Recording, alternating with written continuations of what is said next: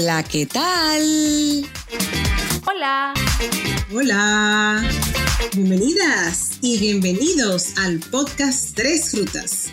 Yo soy Rebeca Espinosa y estoy en Estados Unidos. Yo soy Andel Nicasio y estoy en Puerto Rico. Y yo soy Verónica Montenegro y estoy en República Dominicana. Y nosotras somos tres amigas en rutas diferentes estaremos conversando sobre temas de actualidad, controversiales y transformadores.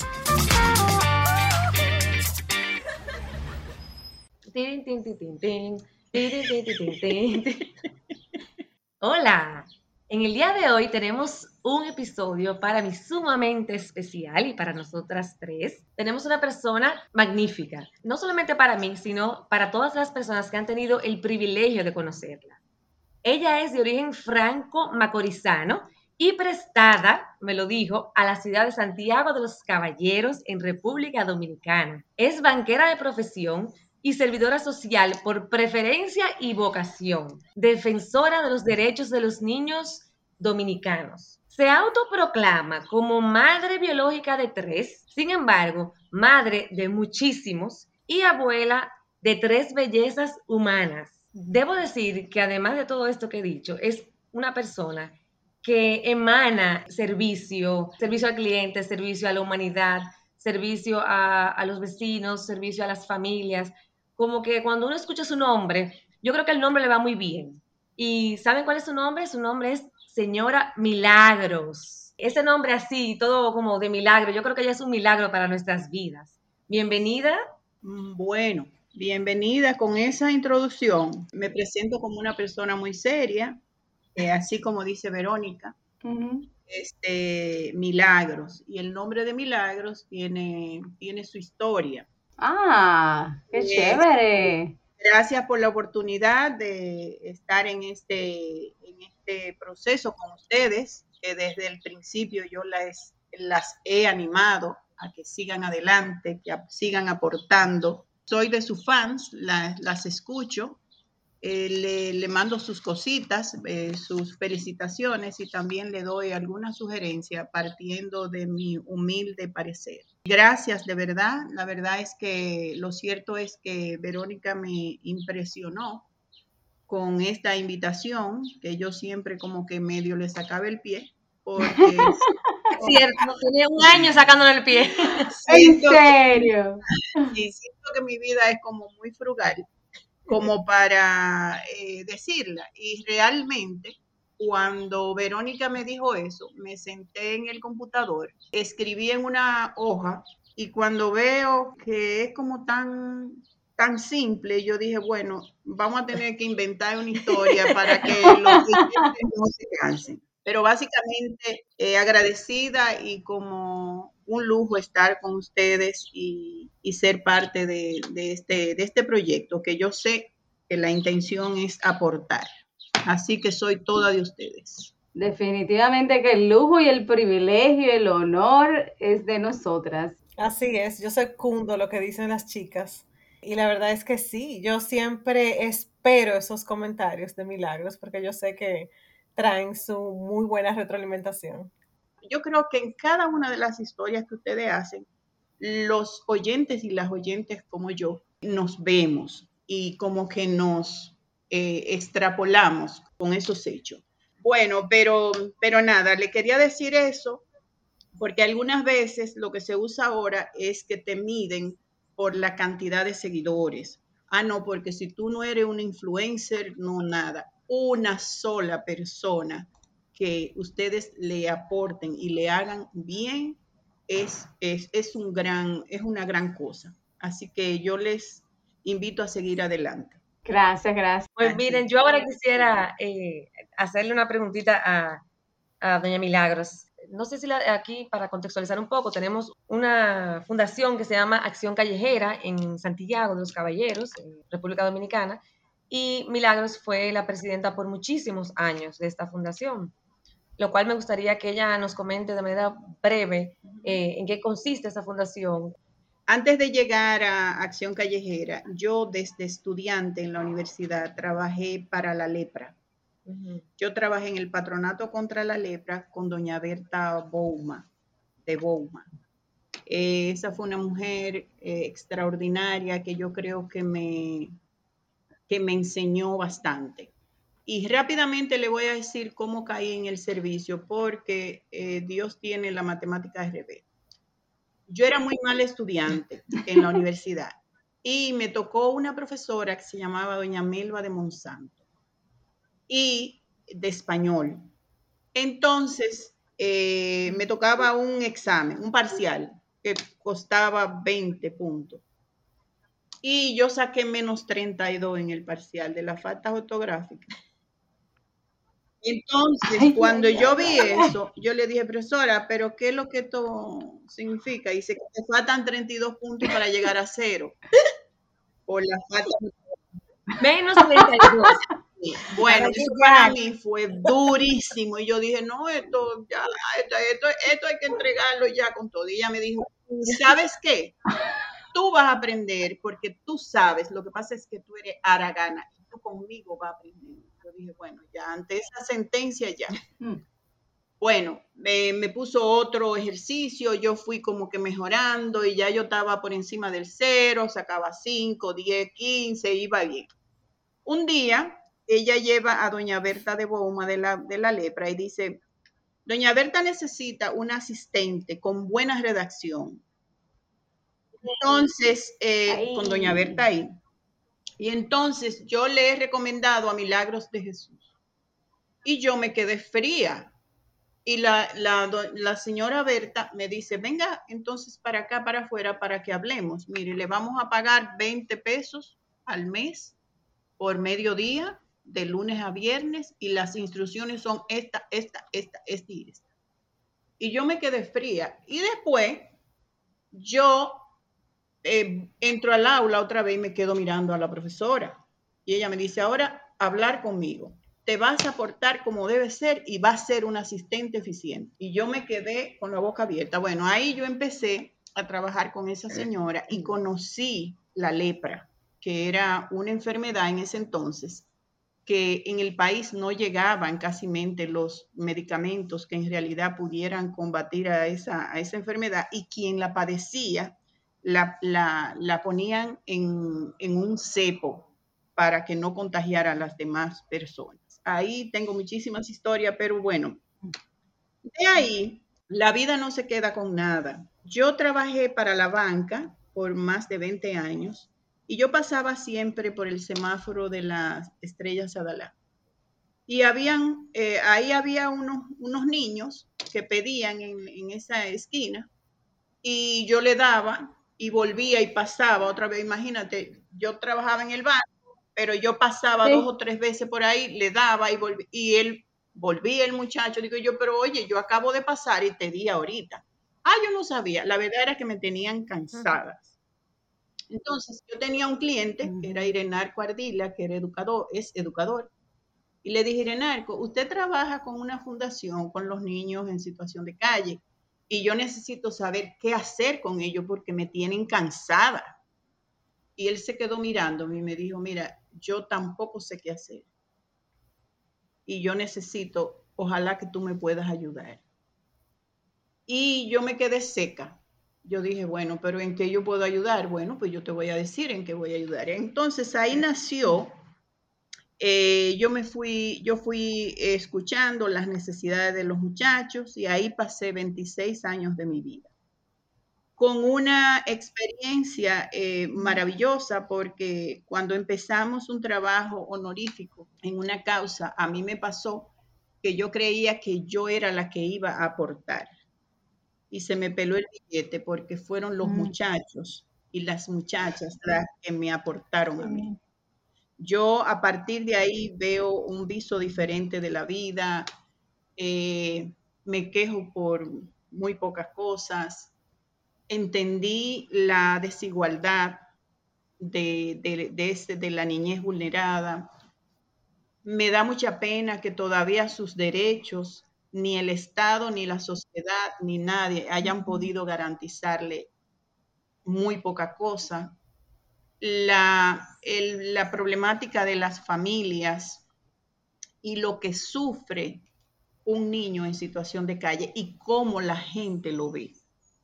Entonces, eran épocas muy difíciles en las que la gente veía el niño en situación de calle como el tigre malo. Ahora la gente sigue viendo el tigre malo, pero le tiene miedo.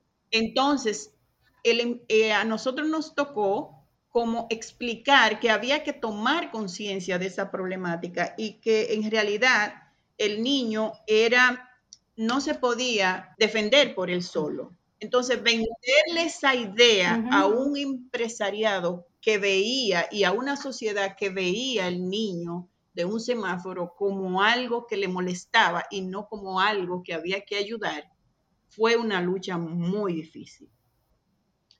Finalmente, en esos 26 años, yo salí ya, pero queda ahí la fundación. Eh, no, no fue una lucha mía sola, hubo todo un equipo y un grupo de personas y ahí está el legado. Pero dentro de, la, de esa misma fundación y de esa vida, yo empecé a conocer muchas vidas que, a mí me marcaron eh, y, que, y que luego eh, me puse a pensar, después que salí de la fundación, que la misma sociedad entierra a esos muchachos, a esa población. Y pensé que si yo me mm. quedaba callada con las historias de esos muchachos y de esas niñas, entonces yo también lo iba a enterrar otra vez. Y empecé a escribir algunas cosas de los niños, escribir algunas cosas en, yo lo único que manejo es Facebook. Entonces, a través de esas historias, mi interés es como sensibilizar a la gente de que hay un niño, de que hay, y que ese niño o esa niña, este, hay una luz que puede tirar para adelante. Hay empresarios ahora mismo que tuvieron en la calle, hay muchachos que son mozos de un, restaurante.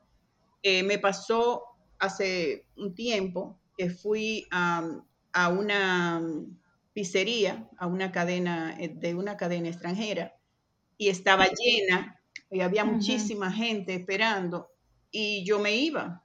Y dice un señor, mire que no, usted Milagro de Félix, mire que espere ahí que va a haber una mesa para usted.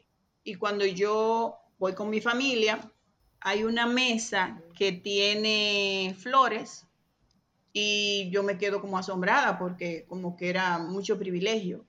Entonces cuando pedimos, eh, mi esposo y mis hijos y yo, eh, ahí mismo vino ese joven y me dijo, mire, yo soy el gerente general de esta pizzería y entonces yo quería entregarle, esta, eh, mandarle, le mandé esas flores porque yo fui un niño de la calle y, ah. yo soy fulano de tal. Esa pizza no me pasó por ningún lado, o sea, yo me llorando muchísimo, yo iba a decir, o le pasó, o, le pasó muy suave, o no le pasó. Entonces, eh, como ese tipo de cosas, eh, para, que, para que usted vea, esa no, esa historia no la no le he puesto, pero, pero tengo muchísimas historias. Bueno, entonces así empecé a, a escribir y como le dije a Verónica ahorita fuera de la entrevista, eh, como que tengo los ojos abiertos a no solamente la vulnerabilidad de los niños en situación de calle, sino de cosas que me pasaron en mi infancia, en mi adolescencia, que ahora mismo hablar de ellas es como muy difícil, porque a un millennial de lo de ahora no se le puede hablar de qué, de, hacer un zancocho entre piedras.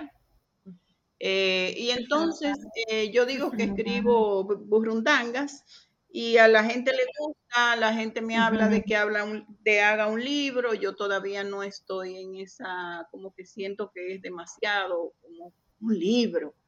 Y entonces, eh, pero me he puesto a escribir diferentes historias. Una pregunta, Milagro, ponerme yo en contexto. ¿Usted empezó a escribir mientras estaba dentro de la organización o eso fue ya después que terminó de trabajar en la organización, que quiso seguir contribuyendo y hasta cierto modo resaltando las voces de esos niños fue después de haber salido. Quizás, quizás dentro de la misma, del mismo día a día que yo tenía en el accionar de la fundación, yo no me daba cuenta de la riqueza, de, lo, de esa riqueza de esos muchachos y de lo que ellos me habían aportado. Entonces, Yo lo que quise fue como desempolvar las historias de todos ellos para que la parte de la gente entiendan por qué un niño en situación de calle no se baña, por qué hiede, dónde está el baño donde él pueda ir. Entonces. Claro, claro. Mira, y yo le voy a hacer esa pregunta, entonces, ¿qué, qué pasa con esos niños? ¿Por qué hieden? ¿Por qué no se pueden bañar? Lo que hay que imaginarse, Andel, es que tú te quedes de seis años, cinco años, tres años, sin, no en la, con mamá y con papá, pero en la calle. Nosotros llegamos a pasar eh, casos de que la familia le cerraba la puerta. Te vas. Eh, sin hablar de los que vienen de Haití para acá, sin hablar, sin entrar en esa parte, sino aquí un niño o una niña, mi nieta de cinco años, en la calle. Lo primero es que es urgente porque llega la noche. ¿Dónde duermen? Eh, ¿Cuántas violaciones pasan en ese sentido? Yo recuerdo dos niñas de ascendencia haitiana que salieron de Haití 8 y 10 años y la de 10 años le, le prometió a la otra que le iba a cuidar. Ellas llegaron a Santiago y vieron el monumento y encontraron una cueva que tiene el monumento por el área de la restauración hacia arriba. Ellas se quedaron ahí dormidas, cansadas, con los pies pelados, desbaratadas, después de cuatro o cinco días que venían desde Haití y fueron violadas por eh, personas que cuidaban el mismo monumento. Entonces, esa niña, para restablecer esas niñas psicológicamente, ustedes que son psicólogas, eso fue un, proceso terrible, hasta que la de, la de 10 años, que era la que se sentía peor porque ella le juró que la iba a cuidar a la otra más pequeña, se quitó la vida. Entonces, ah. eh, esas historias son de las más pálidas que le puede pasar a un, niño. Bueno, entonces, de esa niña que se queda fuera en la, en la calle, todo el mundo abusa, porque ella se va a ir a donde sea visible para que la vean y la ayuden. Entonces, cuando ella va, por ejemplo, a donde más gente hay, donde más carros pasan, son los semáforos. En los semáforos ya es, son puntos que están totalmente, vamos a decir, infectados por muchísimas, de muchísimos vicios y muchísimas cosas, de muchísimos peligros. Eh, pero eso generalmente pasa más con los varones. Las hembras se ven menos en los semáforos porque están en las casas de terceros. Las tenemos nosotros en las casas. Limpiando. Limpiando. La mamá de la que, la hija de la que trabaja en mi casa viene y entonces yo le engancho a los muchachos. Y, no la dejo ir a la escuela. O si ella quiere ir a la escuela, mira, yo no puedo tenerte porque de lunes a viernes que yo necesito gente. O le enganchan los patios, a trabajar los patios, o a lavar, o, o lo que sea. Generalmente el trabajo, e, ese es el trabajo infantil doméstico que le llaman las TIT entonces, esas niñas están privadas de libertad de muchísimas cosas, no son nada más las de Rafael. Entonces, pero eso culturalmente se veía muy bien. Culturalmente eso no se veía mal, que, ay, pero Andel cogió una niña para criarla, pero esa criarla tenía una comilla eh, grandísima. Yo escribí de una, eh, eh, sobre una historia que se llamaba Tulia, de una persona que entró a una, a una casa a los 14 años y murió a los 87 trabajando. Nunca se casó, le crió 13 muchachos y al final esa pareja de esposo, donde ella le trabajó, le hizo una casita en el patio y la gente de la comunidad decía en ese campo que qué bueno era esa familia que le hicieron esa casita, tú ves, en el patio, pero a cambio de que tú de sacrificar su vida. De sacrificar su vida. Y eso se veía bien. Se veía como qué cristianos son, qué buenos son, que hicieron eso. Entonces, es un asunto mucho más profundo que ver solamente el niño o la niña en el semáforo. Entonces, es verdad que no son gentlemen, que no te van a decir, doña Andel, sería tan amable de darme cinco centavos. A ellos nadie le ha dado esa instrucción. Y su necesidad, su urgencia no le permite estar con esa cortesía, porque la vida tampoco lo ha tratado con cortesía. Entonces, cuando yo oigo que cambian de gobierno y dicen que van a recoger, a recoger como si fuera basura los niños de los semáforos.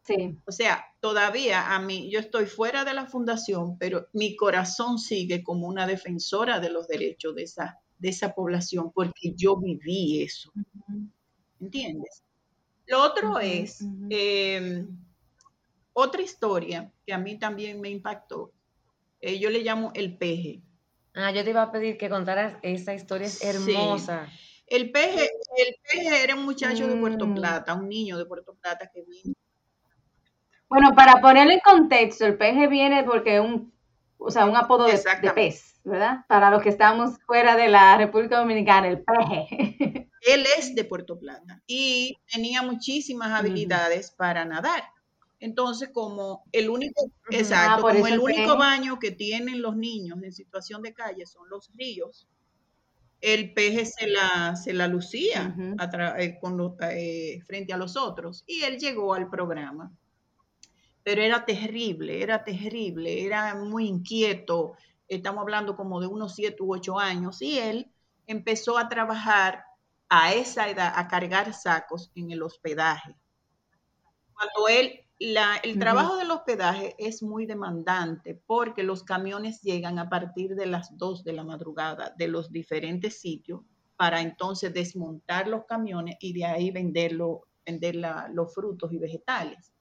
Y el pez empezó a cargar, empezó a trabajar descargando camiones, por lo tanto tenía que estar temprano. Entonces, las casas en la calle del Sol esas casas de galería con esas arquitecturas bonitas que no tenían barrotes como ahora, que tienen todas, las que tienen galería tienen su protectores, el peje siempre se acostaba en una de ellas. El dueño de la casa le decía, mira, yo no quiero muchachos durmiendo ahí, que no, que no duerma ahí, y el peje se la buscaba y volvía otra vez. Un día una bestia, hija, hijo de ese, de ese dueño de casa, vino borracho, encontró al peje dormido y le dio 12 puñaladas el peje tendría como algunos nueve años. No había celular, pero a esos que eran mucho más inquietos, yo le daba el teléfono de la casa. A eso de las dos o tres de la madrugada, el peje llama y me dice, doña Milagro, me estoy muriendo, me, me apuñalearon y estoy en el hospital. Entonces, mi, esposo y yo cogimos para allá y gracias a Dios había un compadre de nosotros que era cirujano, cirujano se entró en un equipo, el peje se salvó. Lo pudieron salvar y salió adelante. Pero viene el problema cuando el muchacho ya está mejor, que está para darle de alta del hospital, que ya no lo puede tener más. ¿A dónde se va un niño eh, así si no tiene una casa? Y si no tiene ni el papá ni el cuidado. Entonces nosotros lo trajimos hacia aquí y él tuvo con nosotros. Y él dijo, yo voy a cambiar. No se preocupe que yo voy a cambiar, porque eres, diablo montado en bicicleta. Bueno, yo no lo volví a ver jamás, pero yo tengo una foto del peje. Yo no lo volví a ver jamás. Un día yo vengo subiendo por la calle del Sol y me para un Amet y me dice, mire, usted venía hablando por el celular. Y yo le digo, no, usted está equivocado.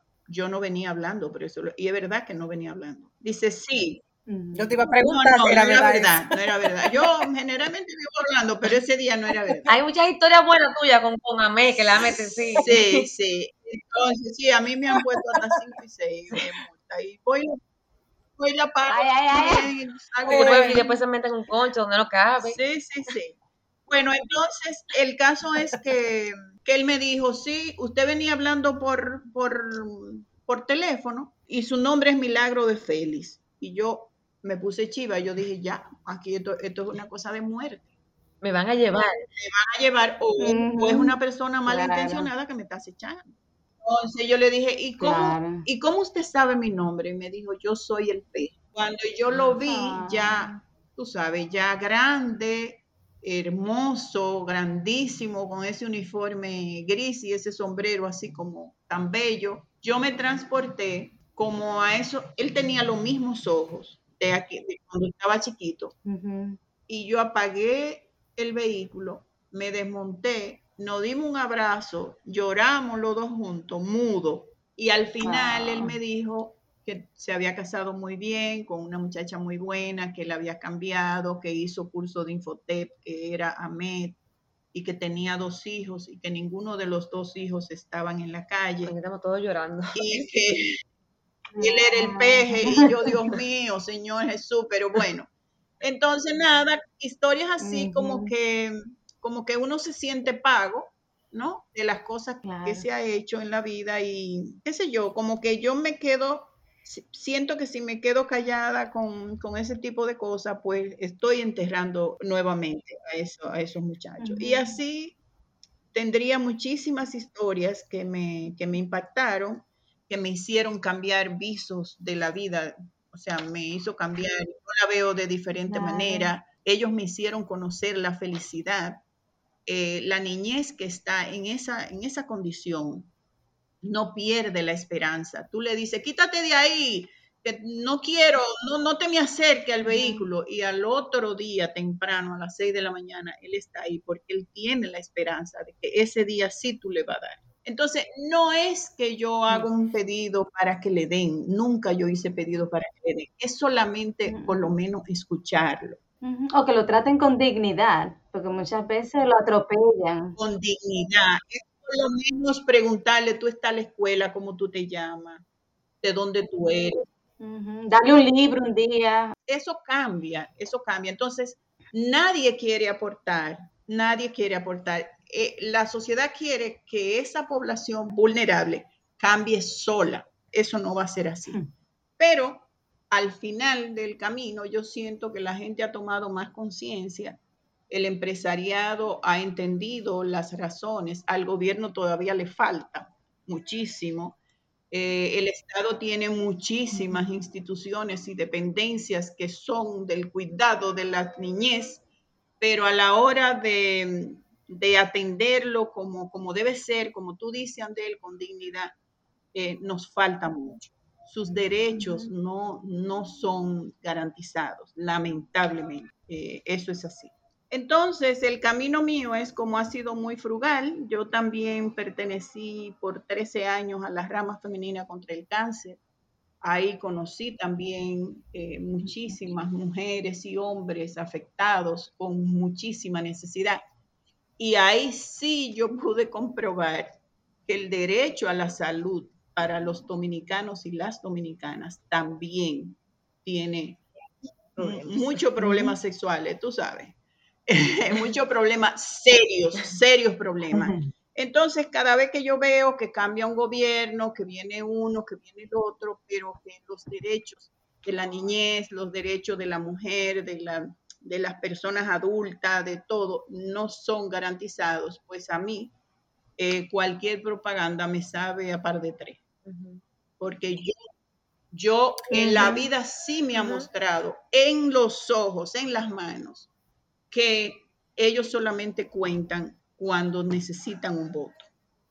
Yo no, yo no, con esto yo no quiero decir que los gobiernos no hayan hecho el ejercicio no hayan tenido el interés de, arreglar o de, o de garantizarle los derechos, pero siento que los esfuerzos se van hacia otros renglones que son de menos prioridad que los de la niñez. Y si, y si una, y yo entiendo perfectamente por qué. No es lo mismo. yo le voy a hacer un, le voy a poner este ejemplo. Yo fui una vez a pedir una ayuda a un funcionario público que te maneja una entidad pública, maneja así todavía. Y yo le hablé, nosotros le hablamos del cáncer. Mire, una, nosotros queremos que usted nos patrocine para la rama femenina contra el cáncer, porque usted sabe que el cáncer, que sí o qué. Él tenía dos semanas que había perdido su mamá. Y antes de nosotros explicarle, empezó a llorar Y nosotros nos callamos. Y nosotros salimos de ahí con un cheque de medio millón de pesos. Porque él esa causa le dio directamente. Ahora, sensibilizar a ese mismo funcionario de, de, lo que es y lo que significa un niño en la calle. Él no tiene un sobrino, ni un primo, ni un, ni un a nadie. Entonces, ese era la, el reto grande, es cuando tú trabajas para una institución que el otro no sabe, no, no ha sentido en carne vive lo que le, lo que le ha pasado. Entonces, eso, eso sucede con la niñez. Eso sucede con la niñez. Si es cáncer, la gente entiende, tiene un vecino, un primo, lo que sea, que le ha dado y entiende de lo que están hablando. Ajá. Disculpa que te interrumpa, porque mm, mm, eh, eso me toca mucho cuando tú lo dices. Y fíjate que tú vienes precisamente de no conocer tampoco esa realidad. Sin embargo, te entregaste por 26 años a esa labor. Y, y dijiste también que pertenecías al, a la organización de la lepra y también al, a lo del cáncer. ¿De dónde tú crees que viene ese altruismo que tú tienes, a pesar de que ninguna de esas circunstancias rodearon tu vida? Yo vengo de una familia muy solidaria. Yo vengo de una familia donde si una persona tenía un problema que se divorció de fulano, eh, de un hermano, una hermana se divorció, eh, los, los, varones, los hermanos le decían, mira, ven con la niña, con la niñera y con, ven, y que tenemos aquí una casa. Eh, si alguien se divorciaba, esa, esos hijos tampoco quedaban en la, en, volando, porque esos hijos iban donde la tía, el otro le daba albergue, que es algo que se ha perdido muchísimo ahora. Antes, es Rebeca, eh, las casas eran acogedoras. Eh, ahora no, ahora sí. Si tú me vas a mandar una sobrina para acá, yo te digo no, porque que tú me vas a quitar mi privacidad.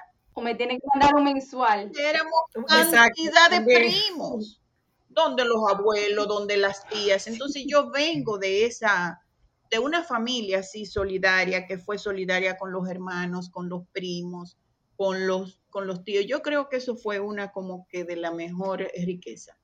Entonces, yo siento que fue esa. Puede ser que, como le dije al principio, lo, de la lepra me marcara muchísimo, pero, pero siento ahora que no estoy en, bueno, estoy como voluntaria del, como eh, secretaria del voluntariado del Hospital José María Cabral Ibae, pero siento que no hay que estar sindicado a ninguna institución para hacer el bien.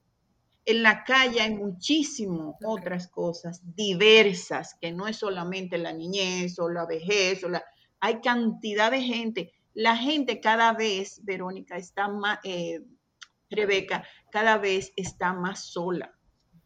Hay gente que necesitan hasta el acompañamiento de alguien para que lo escuche. Y eso también es otro aporte. Por eso yo le digo a ustedes, no se cansen de aportar. Eh, la solidaridad, mm, a lo mejor si tú estás sindicada, si tú estás en un patronato, tú sientes que eso tú tienes que llevarlo, esa misión hasta el final. Pero la solidaridad también se puede tomar desde el punto de vista de lo que tú puedas hacer, o sea, el sartén, agarrarlo hasta donde tú puedas. Y ese paso es importante también.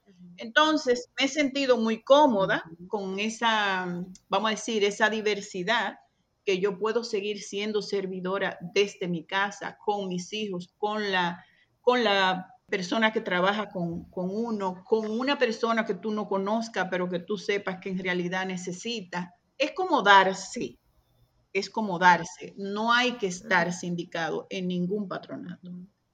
Eh, yo parece que traje más de la cuenta en el asunto pero en realidad es algo que yo disfruto, con honestidad, es algo que yo disfruto. Y yo le decía a Verónica antes de empezar, que yo siento como que yo tengo algo en la frente, como que, se me pegan cositas, pero aún así yo, yo las disfruto todas si lo, si lo puedo hacer.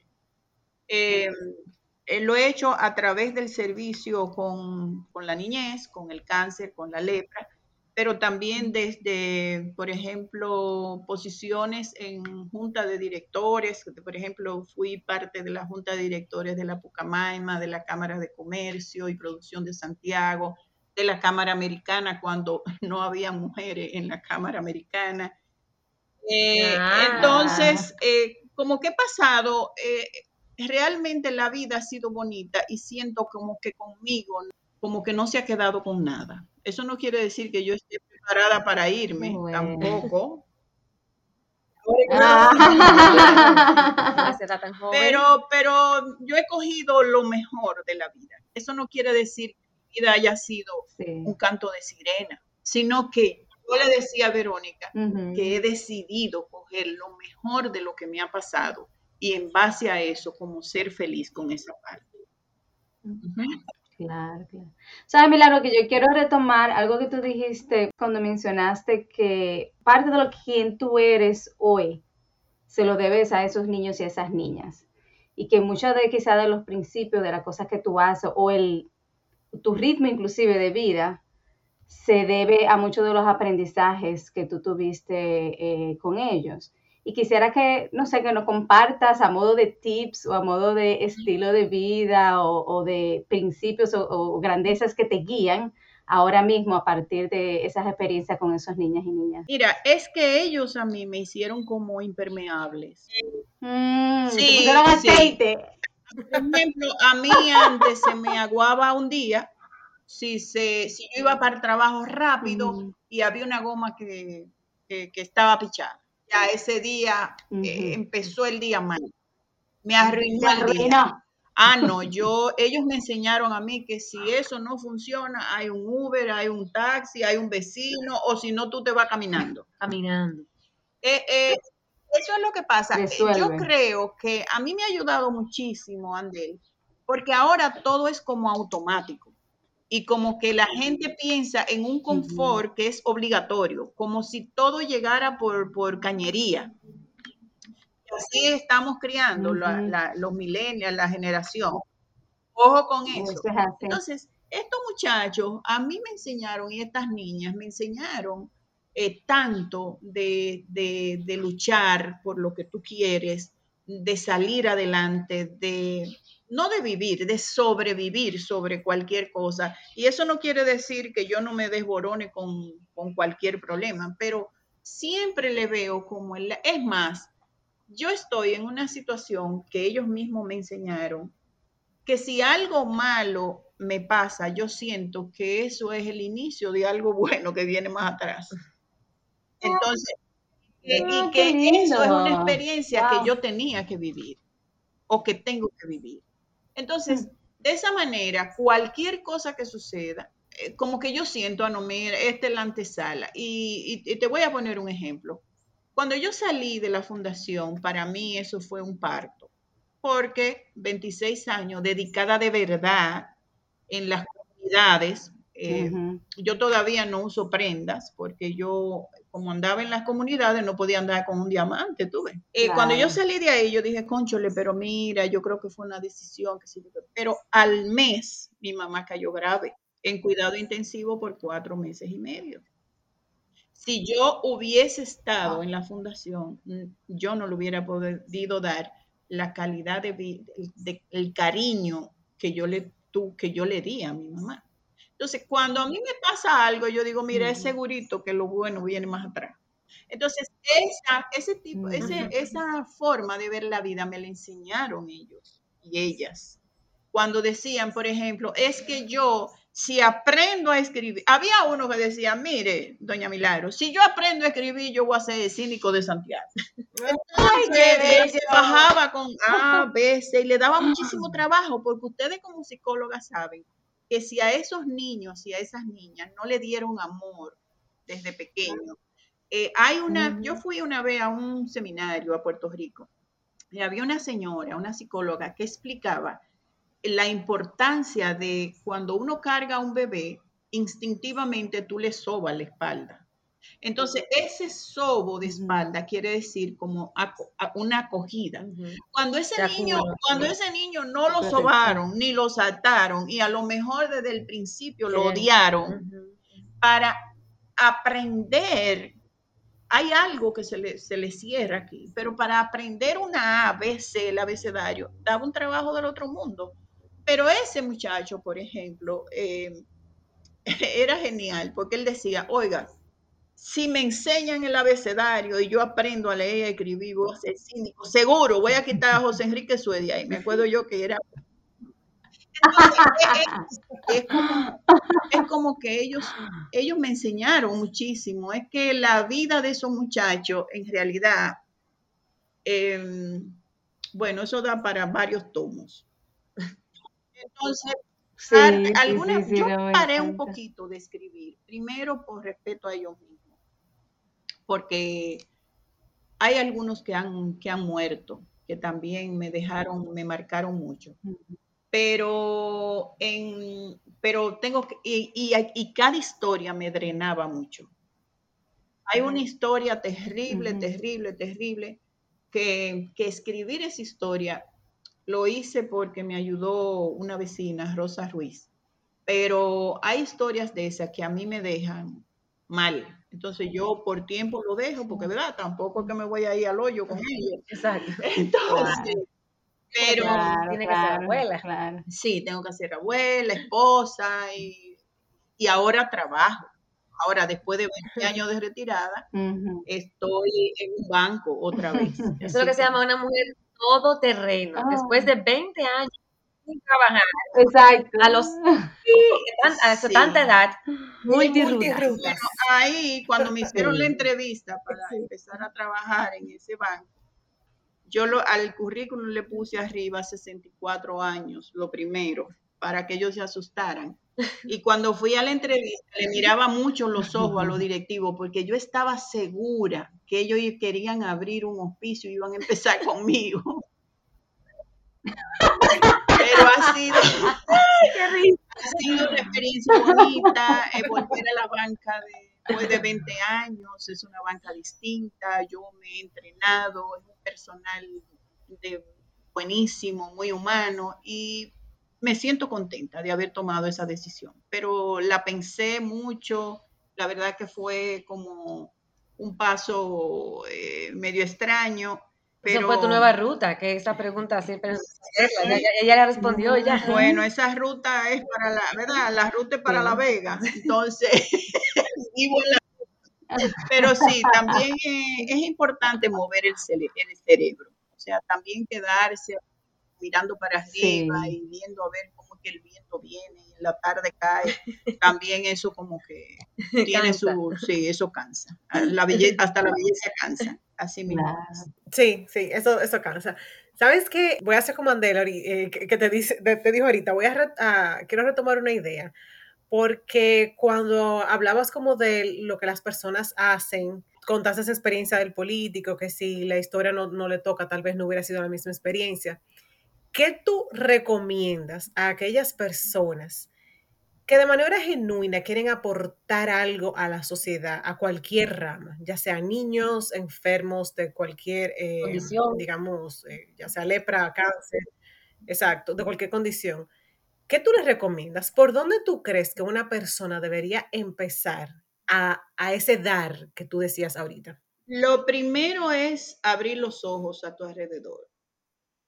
A tu alrededor hay muchísima gente necesitada, hay muchísimas causas que, que, ayudar, que aportar.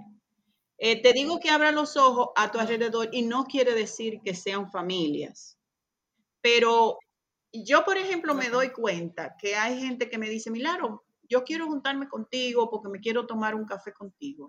Y yo les dejo hablar, que a lo mejor le digo, hola, ¿cómo tú estás? Que sé yo, que, ay, mira, porque yo esto, y yo les dejo hablar y escuchándola, escuchándola solamente es una, es una gran cosa. Yo, yo tengo una persona que perdió su casa y entonces eh, ella estaba llorando conmigo porque esa fue como su patrimonio, ¿no? Quedarse en la calle. Y yo creo que para mí eso fue como que lo más difícil. Eh, entonces, a lo que ella hablaba eso y lloraba, ella estaba colando un café. Cuando llegó el café, la verdad es que a mí no me pasaba el café, porque ella estaba llorando y me explicaba y qué sé yo. A lo último yo le escuché todo.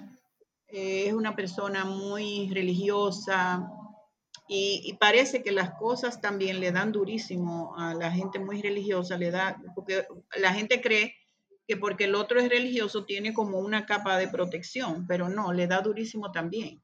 Entonces yo la escuché al final, ya cuando ya me iba y duré un rato con ella y qué sé yo, y que ya al final me iba, yo le hice un chiste, hablé, qué sé yo qué, y ya tú sabes que de aquí para adelante, qué sé yo qué. La cuestión fue que ella se rió muchísimo. Entonces, como que esa sonrisa a mí se me quedó, como que yo sembré esa sonrisa en ella.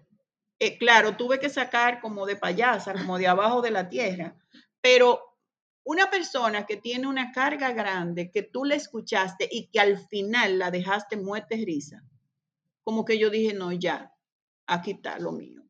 Entonces, inclusive, Rebeca, no hay que aportar con dinero la gente vive muy sola ahora mismo. Es más, la gente ahora mismo hay una crisis de con quién yo voy a confiar lo que yo estoy sintiendo. Eso es lo que yo creo. Mucha gente que no confía en el otro en decir lo que en realidad está sintiendo y anda muchísimas máscaras y caretas en el medio eh, eh, acabando, pero por dentro tienen el velorio por dentro.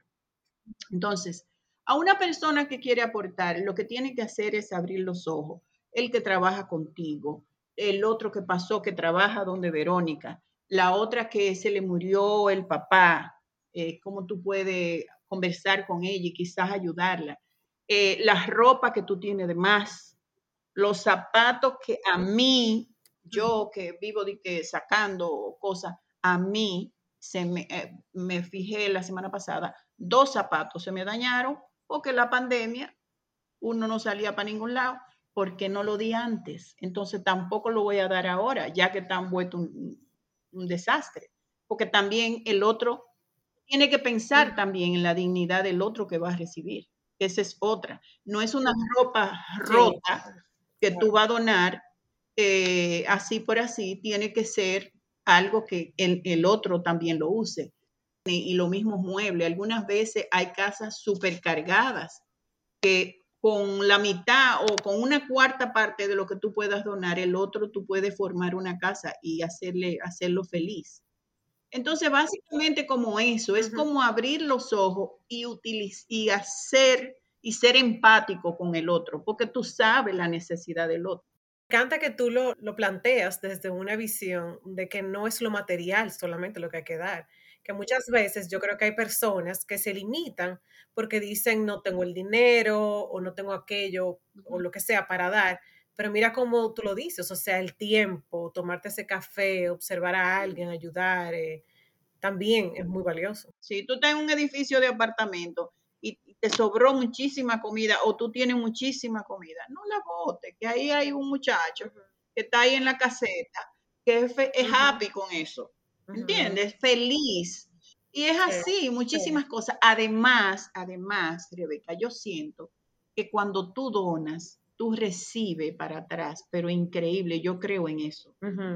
Tú, tú, tú recibes, lo único es que no es que tú te vas a caer el loto sin jugar, pues yo no juego loto, pero en bendiciones tú recibes muchísimo. Yo diría que el mil por mil, más que el mil por mil.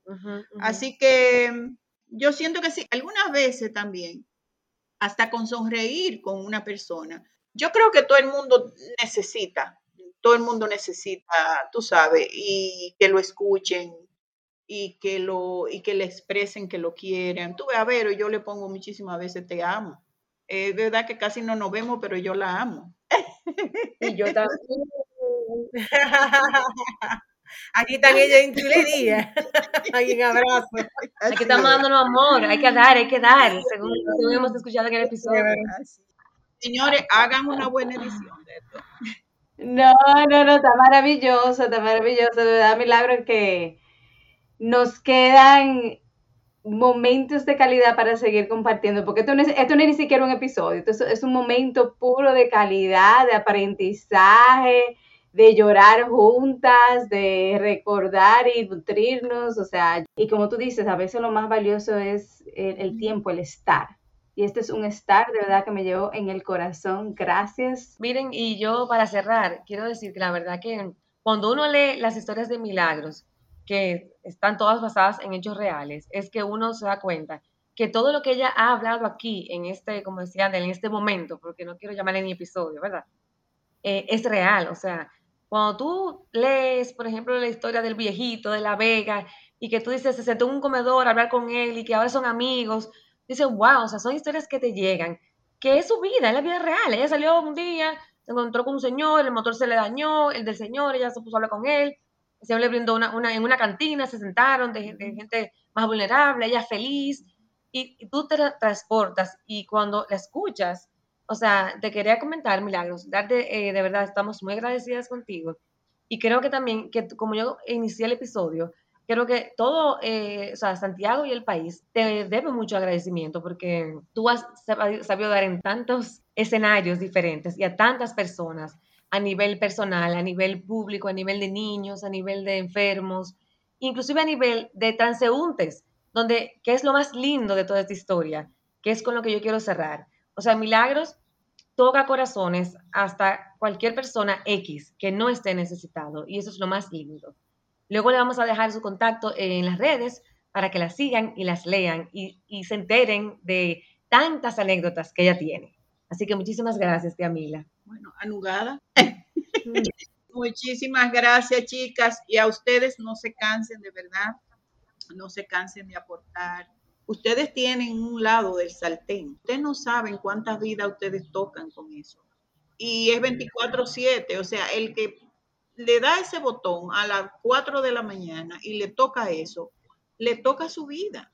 Y para mí eso es como, lo, eh, como que el mejor, yo sé que es un trabajo y me di cuenta ahora que es un trabajo, pero ahora hay que editar. Ahora hay que editar y a las 5 de la tarde y la cosa, pero no se cansen de aportar. Ustedes no tienen que arreglar el mundo la cuatro, pero sí coger la esquina que le toque. Y si la esquina que le tocó a ustedes es aportar desde esta modalidad, aunque ustedes un día lo dejen, pero ya ustedes saben que sembraron.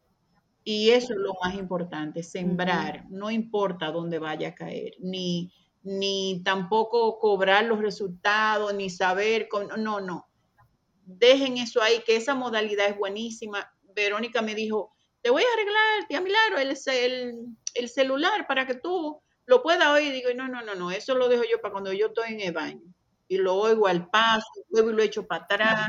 O sea que no se cansen. Yo sé que es, es trabajoso, pero vale la pena. Una sola persona que pueda escuchar del concepto que ustedes hablan, de lo que ustedes hacen, es suficiente como para ayudar y, cambiar un chin el mundo que se necesita. Eso es así. Claro, así es. Y mira que incluso hasta los, los, digamos, episodios que nosotros hacemos, que a veces decimos de chanza, que son los jocosos, hasta eso mismo, porque puede ver que hay una, una, hay una persona que no haya tenido un mal día y nos da play y dice, mire, está tres, ¿de qué se están riendo? le, sacamos esa sonrisa. Exacto. Exacto. Gracias, de Un abrazo grande para todas. Bendiciones. Igual. Chao. Ya que descargaste este episodio, te invitamos a compartirlo. Estamos en todas las plataformas digitales. En Instagram nos encuentras como arroba tres rutas podcast y nos puedes escribir al correo electrónico tresrutas.podcast arroba. Te esperamos en nuestra próxima ruta.